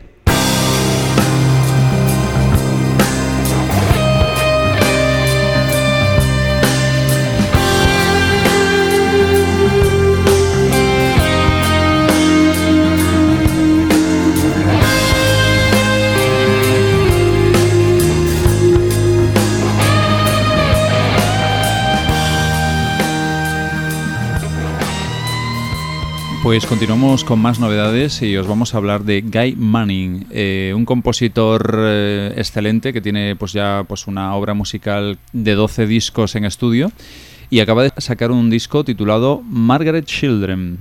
Está bien pronunciado, ¿verdad? Sí, los, los- los niños de Margaret. Exacto, la- exacto. Eh, coméntanos un poco tú. Yo, yo he escuchado algo de, mm, de este hombre. Bueno, el, el grupo, él dice que su grupo se llama Manning, ¿no? Manning, sí. Manning. Sí, que Ujú. le quitó el gay. Eh, luego escucharemos una entrevista que tuvimos la ocasión de hacerle en Cambridge este Ajá. verano, eh, que le vimos tocar allí. Eh, la lástima que fue un concierto acústico solamente. No pudimos verle con toda la eh, con todo el- la parafernalia que suele desarrollar, pero bueno, estuvo muy bien, fue muy interesante y siempre es un placer escuchar lo que hace este compositor y Mm. multiinstrumentista. Sí, muy, muy cerquita está el Charleston. Que, Sí, el es- Charlestown un- ha sido el, el- su disco número 11 y ha sido el Del más 2010. aclamado hasta la Mm. fecha. Mm. De hecho, ha tenido en los reviews que ha hecho los especialistas del género a lo largo del planeta, es el único disco de Manning que ha obtenido algunos dieces. Sí, no, y apar- aparte tiene una suite de nada menos que 35 minutos que, que se- está muy bien, espectacular. Sí, bueno, pero yo siempre he dicho que eso tampoco significa nada. No, no, no, no, pero, pero no, no, está claro. En este Margaret Children, el- la suite es un tema que se llama Amy Quatermain, que dura 18 minutos, casi, Mm. 17 minutos y algo, y para mí es el tema más flojo del disco. O sea que Mm. No, No, tiene... lo, lo que pasa, no, yo estaba dici- hablando con respecto a Charlestown. Sí, Charlestown, sí. Que Charlestown sí, la Mm. suite es, es, es- es muy buena, es lo mejor, de lo mejorcito de. Hay de que Mind. decir, hay que decir que este Margaret Children realmente es la continuación de otro disco anterior suyo que se llamaba Answers Tree, el, el árbol de Answer, que es un experimento que él hizo cogiendo parte de personajes reales con personajes im- imaginarios, inventados, y creando una especie de árbol genealógico a lo largo del tiempo. Entonces eh, quiso, ha querido continuar ese experimento con este Margaret Children que empieza en 1645 con un tal Fleming Barras y que acaba con David Logan en el 2022. Eh, es decir, es como una especie de, de árbol genealógico, por eso de ahí lo de Ancestry, y en este caso los Margaret Children, los hijos de Margaret, o los niños de Margaret, Mm. ¿no? Eh, bueno, mm, todo lo que es Manning a mí me parece muy interesante siempre. Me parece que es un- una persona que tiene la capacidad como compositor de crear mucha dulzura y mucha melodía en lo que hace. Incorpora muy bien flautas, saxos, teclados, eh, toda clase de instrumentos. Lamentablemente para mucha gente se parece demasiado cada vez más a Jethro Tull. Es decir, Sí. su influencia tuliana es tan grande, tan grande, tan grande que es que ya acaba cantando como el propio Ian sí, Anderson. sí, sí, Tiene un timbre de voz parecidísimo. Sí. Exactamente. eh, no hace ningún esfuerzo por disimularlo, sino todo lo contrario, como por potenciarlo y parecerse aún más a, a Jethro Tull. Entonces tiene una música muy tuliana, lo cual pues es un aspecto positivo para algunos y aspecto negativo para otros. Mm. Evidentemente los que no conciben que haya nada que suene a Jethro Tull fuera del propio Jethro Tull, ¿no? Mm. Pero vamos, en mi caso, pues me resulta agradable escucharle. Lo que sí me resulta, en este caso, en el Margaret Children, eh, no me gustan nada las cosas repetitivas. Enrique, ¿cómo sabes que suena a Jethro Tull y no a Ñu? Es una pregunta filosófica. por lo, de la, lo de la flauta une un poco el tema, ¿no? Por- por- porque ha dicho que era un poco acústico y Ñu, y se le meten guitarras eléctricas. Yo salvaría las distancias. No, no, no, se parece a Jethro Tull. No se parece, cantando no se parece en nada al José Carlos Molina. Pero en nada. sí. O sea, Pero, la flauta pero- es una cosa, pero, pero, a, Ian, a Ian Anderson se parece a Ian bastante. Anderson se lo clava. Lo sí, sí, lo clava. Sí, sí, Mm. Es tremendo. Bueno, comentaros también que Guy Manning es uno de los componentes de, de Tangent, por lo menos en, en- sí, en, lo- en los cinco primeros discos, que es decir, prácticamente en todos, menos en el último que ha salido también en este 2011, el, el titulado Com. Eh, y aparte, Richie, ¿algo más que puedes aportar? Eh, Sí, bueno, Andy Tillison participó también en algunos de los de discos los discos solitario de- de, Manning. Mm, mm. Y decir pues que Manning antes de, de Tangent, que se llamaron Parallel, o Sí. 90, 90 grados, 90, Sí, sí. 90 degrees, Sí. que también perteneció a esta banda Through the Looking Glass, una banda que los discos hoy en día son totalmente eh, objetos de caza por los coleccionistas, ¿no? Bueno, mm, 12 discos en solitario. Él se propuso desde que está en solitario en el año 2000 a sacar un disco por año y lo está consiguiendo. Eh, lamentablemente creo que el problema de Manning es que, primero, mm, no tiene mucho dinero como para hacer unas grandes producciones, pero segundo, se empeña en que su música suene demasiado a los 70. Y no me refiero al sonido en cuanto a composición, sino al sonido en cuanto a literalmente sonido. Es decir, tú escuchas un disco de Manning producido en el 2000 o en el 2011, como es Charlestown o como es este Margaret Children, y parece que está grabado en, en 1971, 1972, por una mala calidad de sonido que yo creo que él intenta imitar. Vale que esté grabando en el garaje de su casa, como veremos luego que nos contará en la entrevista, pero aparte de, de eso, hoy en día hay gente que está grabando con medios técnicos limitados. Hoy en día con todo lo que hay con la electrónica digital, pues se pueden lograr cosas maravillosas. Mismamente tenéis lo de Natius de antes, ¿no? Y el disco de The Glutonis. ¿no? Sí, Suena- sí, o sea, hay, hay cosas que se ve que hoy en día quien quiere sonar bien suena bien. Y quien quiere sonar mal es porque busca ese sonido, ¿no? Y entonces, personalmente, me parece una pena, Mm. literalmente una pena que esta música que podría Sí. ser mucho más épica, más sinfónica, que da pie a, a- precisamente a eso, a, a- a que el sonido la magnifique. Mm. Y sin embargo la convierte todo en una especie de cosa plana donde todos los instrumentos están ahí metidos, Sí, sí. eh, como si los estuvieras escuchando dentro de una caja de zapatos. ¿no? Sin apertura y escena. sí. Exactamente, y eso es una pena, ¿no? Es lo que yo más criticaría de- del tema de Manning. Personalmente, que se parezca tanto a Jethro Tull, a mí no me molesta, al revés, me parece bien, me gusta. Mm, Como me gusta Jethro Tull, pues me gusta que haya gente que suene a Jethro Tull. Siempre y cuando la música que hagan sea diferente a la de Jethro Tull, claro, claro está. Y, y ya está, pues bueno, es lo importante de resaltar. Vamos a poner, si os parece, la entrevista que tenemos con este simpático Gay Manning, porque hay que decir que en persona es muy simpático. Y después enlazamos con un temita de este Margaret Children para que escuchéis in situ pues eh, lo que los datos que os acabamos de decir, ¿no? Sobre el sonido, a ver qué a ver qué opináis. Entonces, si os parece, yo realmente de todo el disco resaltaría el tema que abre o el tema que cierra. Todos los temas intermedios casi casi que se pueden prescindir de ellos. Como me gusta mucho el solo de guitarra final, vais a escuchar después de la entrevista eh, David Logan, el tema 7 que cierra este disco de Margaret Children, que también se llama The Southern Waves. Estamos aquí con el señor Guy Manning. ¿Está bien pronunciado así? Guy. Realmente es Guy, pero puede pronunciarse Gay. El nombre de la banda es. Manning. Manning. Sí, quité el Guy. Realmente lo hice por ti. Para salvar tu trabajo. Sí, para que no te despidan. Eres un multiinstrumentista, un compositor muy prolífico. Gracias. Con una larga e intensa experiencia. ¿Cuál es el instrumento que utilizas para componer? Bueno, es una pregunta interesante de verdad. No es fácil, eh, varía bastante. En los viejos tiempos solía usar la guitarra acústica, pero después fui pasando a los teclados y hoy en día uso mucho el ordenador. Así que una canción puede surgir parcialmente de la guitarra, otros acordes de los teclados, otra parte de un secuenciador de ritmos. No hay una regla fija. Al igual que un tema puede surgir como algo lineal o bien ser creado a partir de un título. Digamos que principalmente uso la guitarra acústica, pero cada vez más los teclados y también uso diferentes tipos de guitarra. En realidad, la respuesta a tu pregunta es muchos, cualquiera menos la flauta. Esa no la toco. ¿No tocas la flauta? No, nada. ¿Por dificultad o porque no te gusta? No puedo. No consigo sacar una sola nota de ella. Yo lo intento. Y eso es todo lo que saco. Y créeme, lo he intentado muchas veces.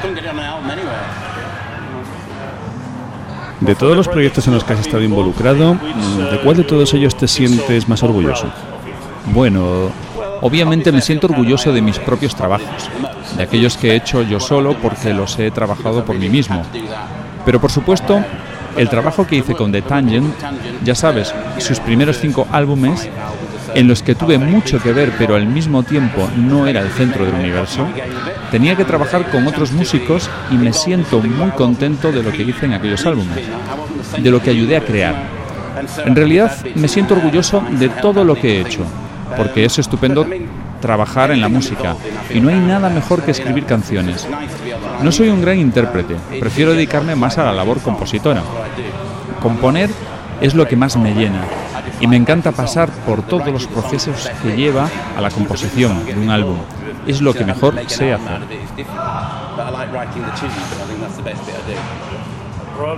¿Crees que probablemente tengas más fans de tu época Tangent que de tu época Money?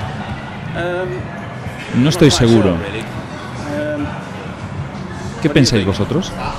Tienes más fans ahora que con The Tangent. Ah, te refieres a con respecto a The Tangent. Bueno, cuando The Tangent empezó fue construyendo poco a poco un grupo de seguidores que les gustaba la música que hacíamos. Cuando yo dejé la banda, lógicamente no iba a concentrar una gran parte de ellos en mí mismo, pero obviamente sé que cuando empecé a ir por mi cuenta, muchos de ellos se interesaron por mi trabajo. Pero muchos de los fans que tienes hoy en día, como es mi caso, venimos siguiéndote de la época Tangent. Eso está genial. Pero mi pregunta es si crees que has conseguido muchos nuevos fans que te hayan conocido solo durante la era Memo. Me gustaría pensar que a la gente que me conoce hace tiempo le agrada lo que estoy haciendo actualmente. Los álbumes que hemos realizado durante los últimos cinco años han cosechado muy buenas críticas. Las ventas no han sido grandes, pero es que trabajamos con una compañía muy pequeña. No es como cuando editábamos con The Tangent y Inside Out. Tenemos que hacer más esfuerzo para promocionar nuestros trabajos, pero por otra parte nos sentimos orgullosos de lo que hacemos, de nuestra dedicación. Hemos tenido que luchar para conseguir nuestros propósitos. Construí un estudio en lo que era mi garaje y grabamos y ensayamos en ese estudio. Estamos muy orgullosos de todo lo conseguido. Y cuando miras atrás y ves que estos discos como Charlestown y anteriormente Billstone House y Number 10 han tenido esas críticas tan excelentes y recibo tantos y tantos emails de gente que le agrada lo que hacemos, esa gente está pendiente de lo que hacemos y cada nuevo trabajo vienen rápidamente a escucharlo. Intentamos crear poco a poco ese grupo de seguidores, pero es un trabajo lento. Hay muchas bandas actualmente, muchas bandas, y nosotros tan solo somos otra pequeña banda entre un montón de enorme talento que hay en la música actual. Pero nosotros somos diferentes. No creo que nos parezcamos a ningún otro. Indudablemente tenemos nuestras influencias, pero no nos dedicamos a limitarnos a copiar a Genesis y hacer variaciones sobre lo mismo. Creo que tenemos nuestra propia identidad y espero que la gente valore nuestro trabajo. ¿Cuál de los álbumes de Manning ha sido el mejor recibido? Eso depende. Cada año el mejor es siempre el que acabamos de hacer. Al año siguiente decimos lo mismo del siguiente.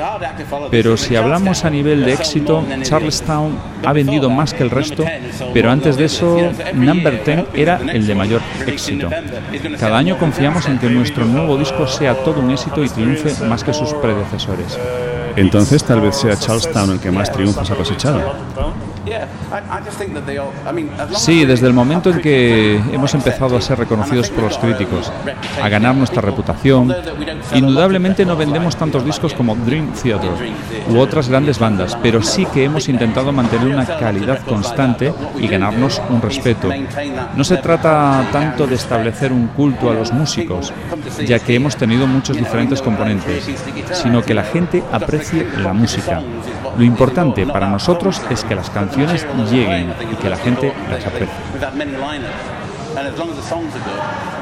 Imagínate a alguien que llega por primera vez a tu música. ¿Cuál de tus álbumes recomendarías que escuchara primero? Mm, es una pregunta difícil. Es difícil porque depende de lo que la gente quiera escuchar. Si quieres escuchar una composición larga, épica, con muchos matices orquestales, entonces te diría que Charlestown, porque no tenemos nada más grande que eso. Si en cambio prefieres temas más cortos, entonces Song from the Billstone House será más adecuado. Number 10 sigue esa misma idea de canciones más cortas, mientras que Charlestown es, ya sabes, un monstruo. Pero es lo que me apetecía hacer en ese momento. Nuestro próximo álbum volverá a tener temas más cortos, algunos toques pegadizos. Creo que nuestro principal objetivo es no repetirnos. No buscamos una fórmula única. No pretendemos hacer algo como, por ejemplo, In the Court of the Crimson King y In the Wake of Poseidon, dos estructuras muy similares entre ellas. Tenemos diferentes influencias de diferentes estilos. Intentamos hacer cosas diferentes en cada nuevo álbum. Así que, contestando a tu pregunta, si quieres una larga composición épica, entonces te recomiendo Charlestown. Si prefieres temas más cortos y directos, entonces mejor escucha Songs from the Billstone House o Number Three. Bueno, estamos casi terminando. Bien, negaré que he dicho todo lo que he dicho. Me gustaría preguntarte sobre tus influencias musicales. Sé que es una pregunta algo compleja. No, está bien. Déjame pensar. El resto de los chicos también pueden contestar. ¿Qué opináis con respecto a esto? All. ¿Cuáles creéis que son nuestras influencias? Al Stewart, sí. Roy Harper. Muchas bandas Canterbury, como Hatfield and the North, Caravan. Es una mezcla de muchas cosas. La primera época Genesis, King Crimson, pero solo grupos punteros, con buena música y buenas letras, que es lo que intentamos nosotros hacer.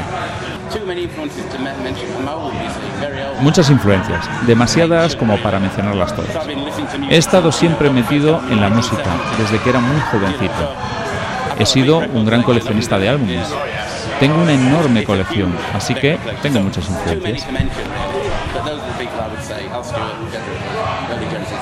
Recientemente habéis tocado en el Rossfest. Sí, fue genial. Es un gran festival. ¿Ha sido este uno de vuestros mayores éxitos fuera del Reino Unido?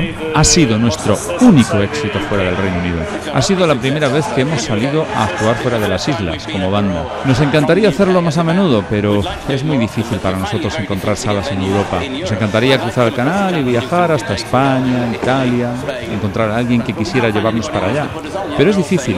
Ahora parece que están más de moda las bandas tributo. No hacemos música de Bruce Springsteen, hacemos nuestra propia música y es difícil para nosotros poder ir allí. Nos encantaría ir a Europa, al igual que a Norteamérica. Hacer un tour en América sería un negocio muy arriesgado. Cuando nos invitaron a Rossfest sabíamos que era arriesgado, porque no sabíamos si íbamos a cubrir costes, pero decidimos arriesgarnos porque suponía para nosotros un importante paso personal. Por suerte, la cosa fue fantásticamente bien. Tuvimos un gran recibimiento, fue algo que no olvidaremos nunca. Así que solo necesitamos asegurarnos de cubrir los gastos. Nosotros estamos dispuestos a ir a España, donde sea, al canal y conducir nosotros mismos. Solo necesitamos las fechas y los lugares para tocar.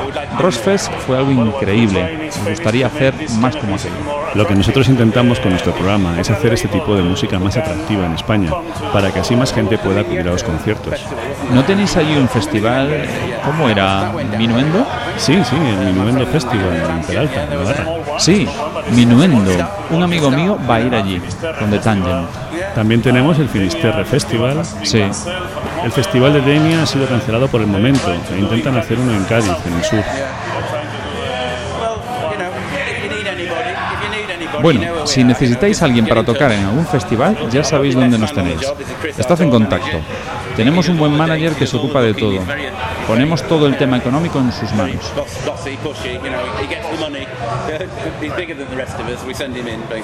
Haremos lo que esté en nuestras manos para poder llevar bandas como vosotros a España, para hacer vuestra música más conocida. Sí, por favor, nos encantaría. Una última pregunta para los miembros de la banda. ¿Es muy difícil trabajar con este hombre? Sí. No. Es todo un reto. Sí, no. ¿Es muy exigente? Em, Contestad lo que queráis, libremente. Ya sabéis que esta es vuestra última actuación.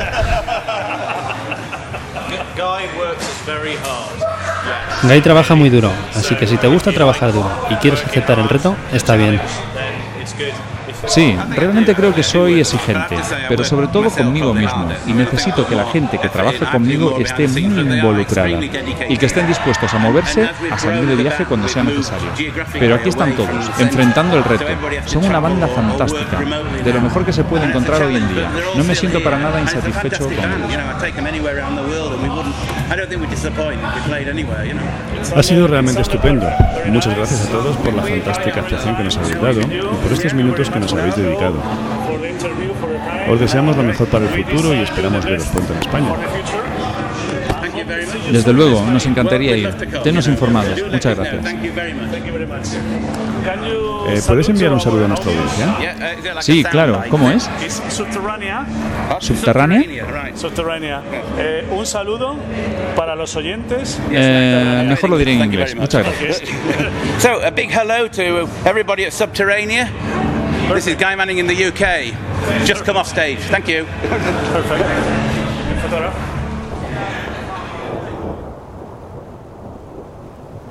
Eyes raised to the higher ground, filled with tears in the rain. The world has washed the surface clean, and voices cry out of loss and pain. The water fills the air becomes the water that lifts the soil.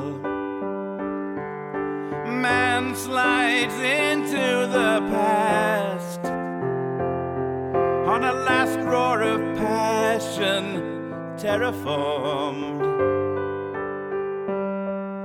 Tropic of Capricorn, a line on the globe. A marker on a fluid changing floor, a seascape flood of primal nature, joining with the power of the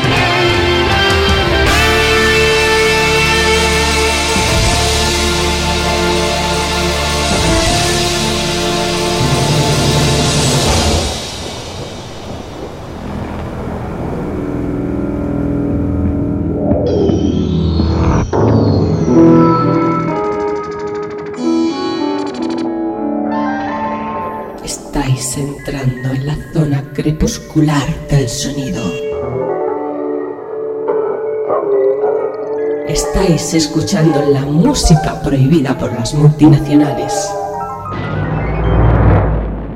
Bienvenidos a Subterránea.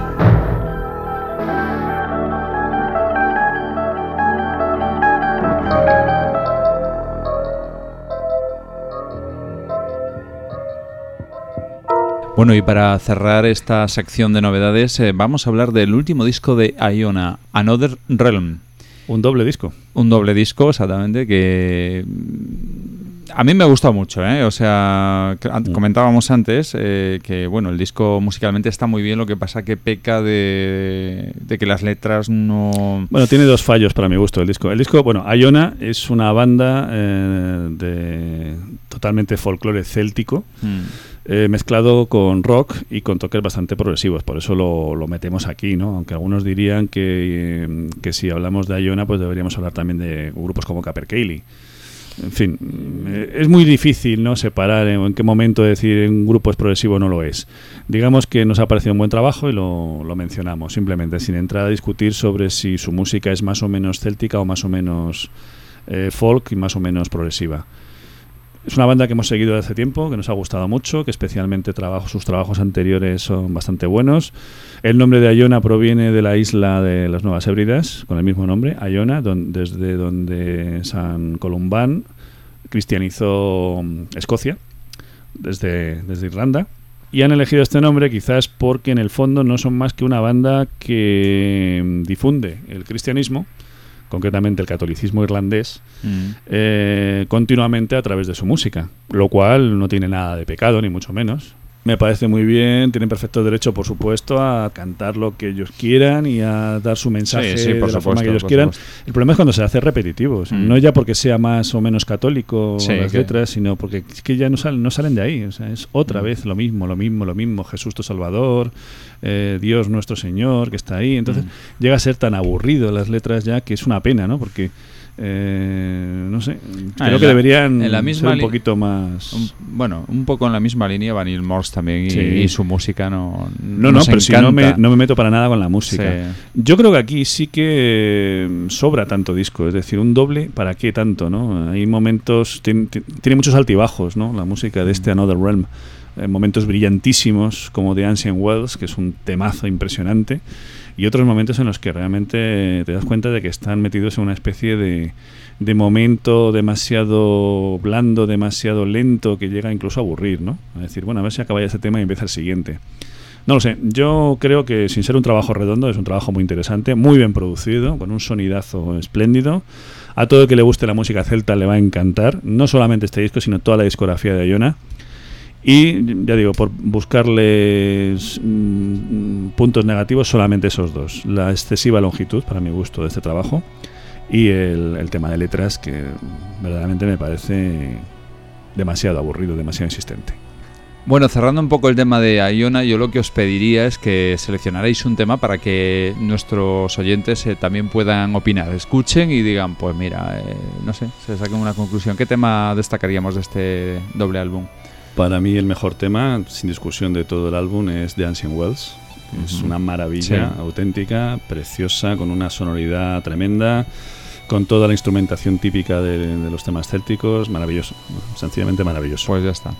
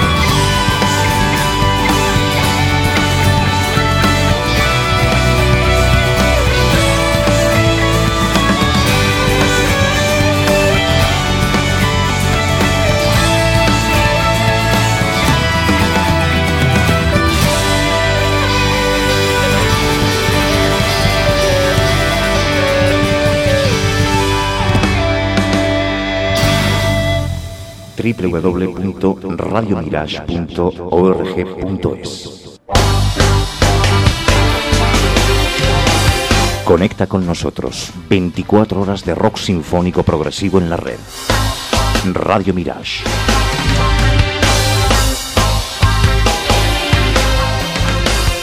Bueno, llegó el momento ya de ir despidiendo este programa. Eh, deseamos eh, todos el, todo el equipo de Subterránea que os haya gustado, que hayáis pasado un momento muy agradable escuchando buena música, nuestro cachondeo habitual y sobre todo pues nuestros comentarios. Quiero despedirme, bueno, queremos despedirnos eh, hasta el siguiente. El siguiente vamos a hacer algo muy muy divertido, no anuncio nada, pero va- vamos a hacer algo muy muy interesante. Va- vamos a intentar, a ver si conseguimos vamos a intentar poner de acuerdo a todo el mundo. Sí, No es exacto. fácil. Porque vamos a tener muchísimos contertulios y va a ser un especial a una de las bandas más grandes de todos los tiempos, con lo cual eh, ya os vamos preparando. Eh, Engelbert Rodríguez, eh, Me parece que ya a partir de ahora sí que van a ser vía Skype. A, a partir de ahora sí que será un holograma. Sí que Sí, seré. serás- un- un- serás un holograma. Ya, ya veremos. Vamos a intentar poner Hombre, una- No, no digas Skype que luego le estamos haciendo publicidad y no, No. estamos cobrando nada. Sí, también. Que pondremos una pantalla muy grande ahí. A ver, intentaremos para que, para que salgas a tamaño natural, ¿vale? Le ponemos al, al lado del, del Pepinacos, del Cucumber, Sí. del Garden Party. sí, sí.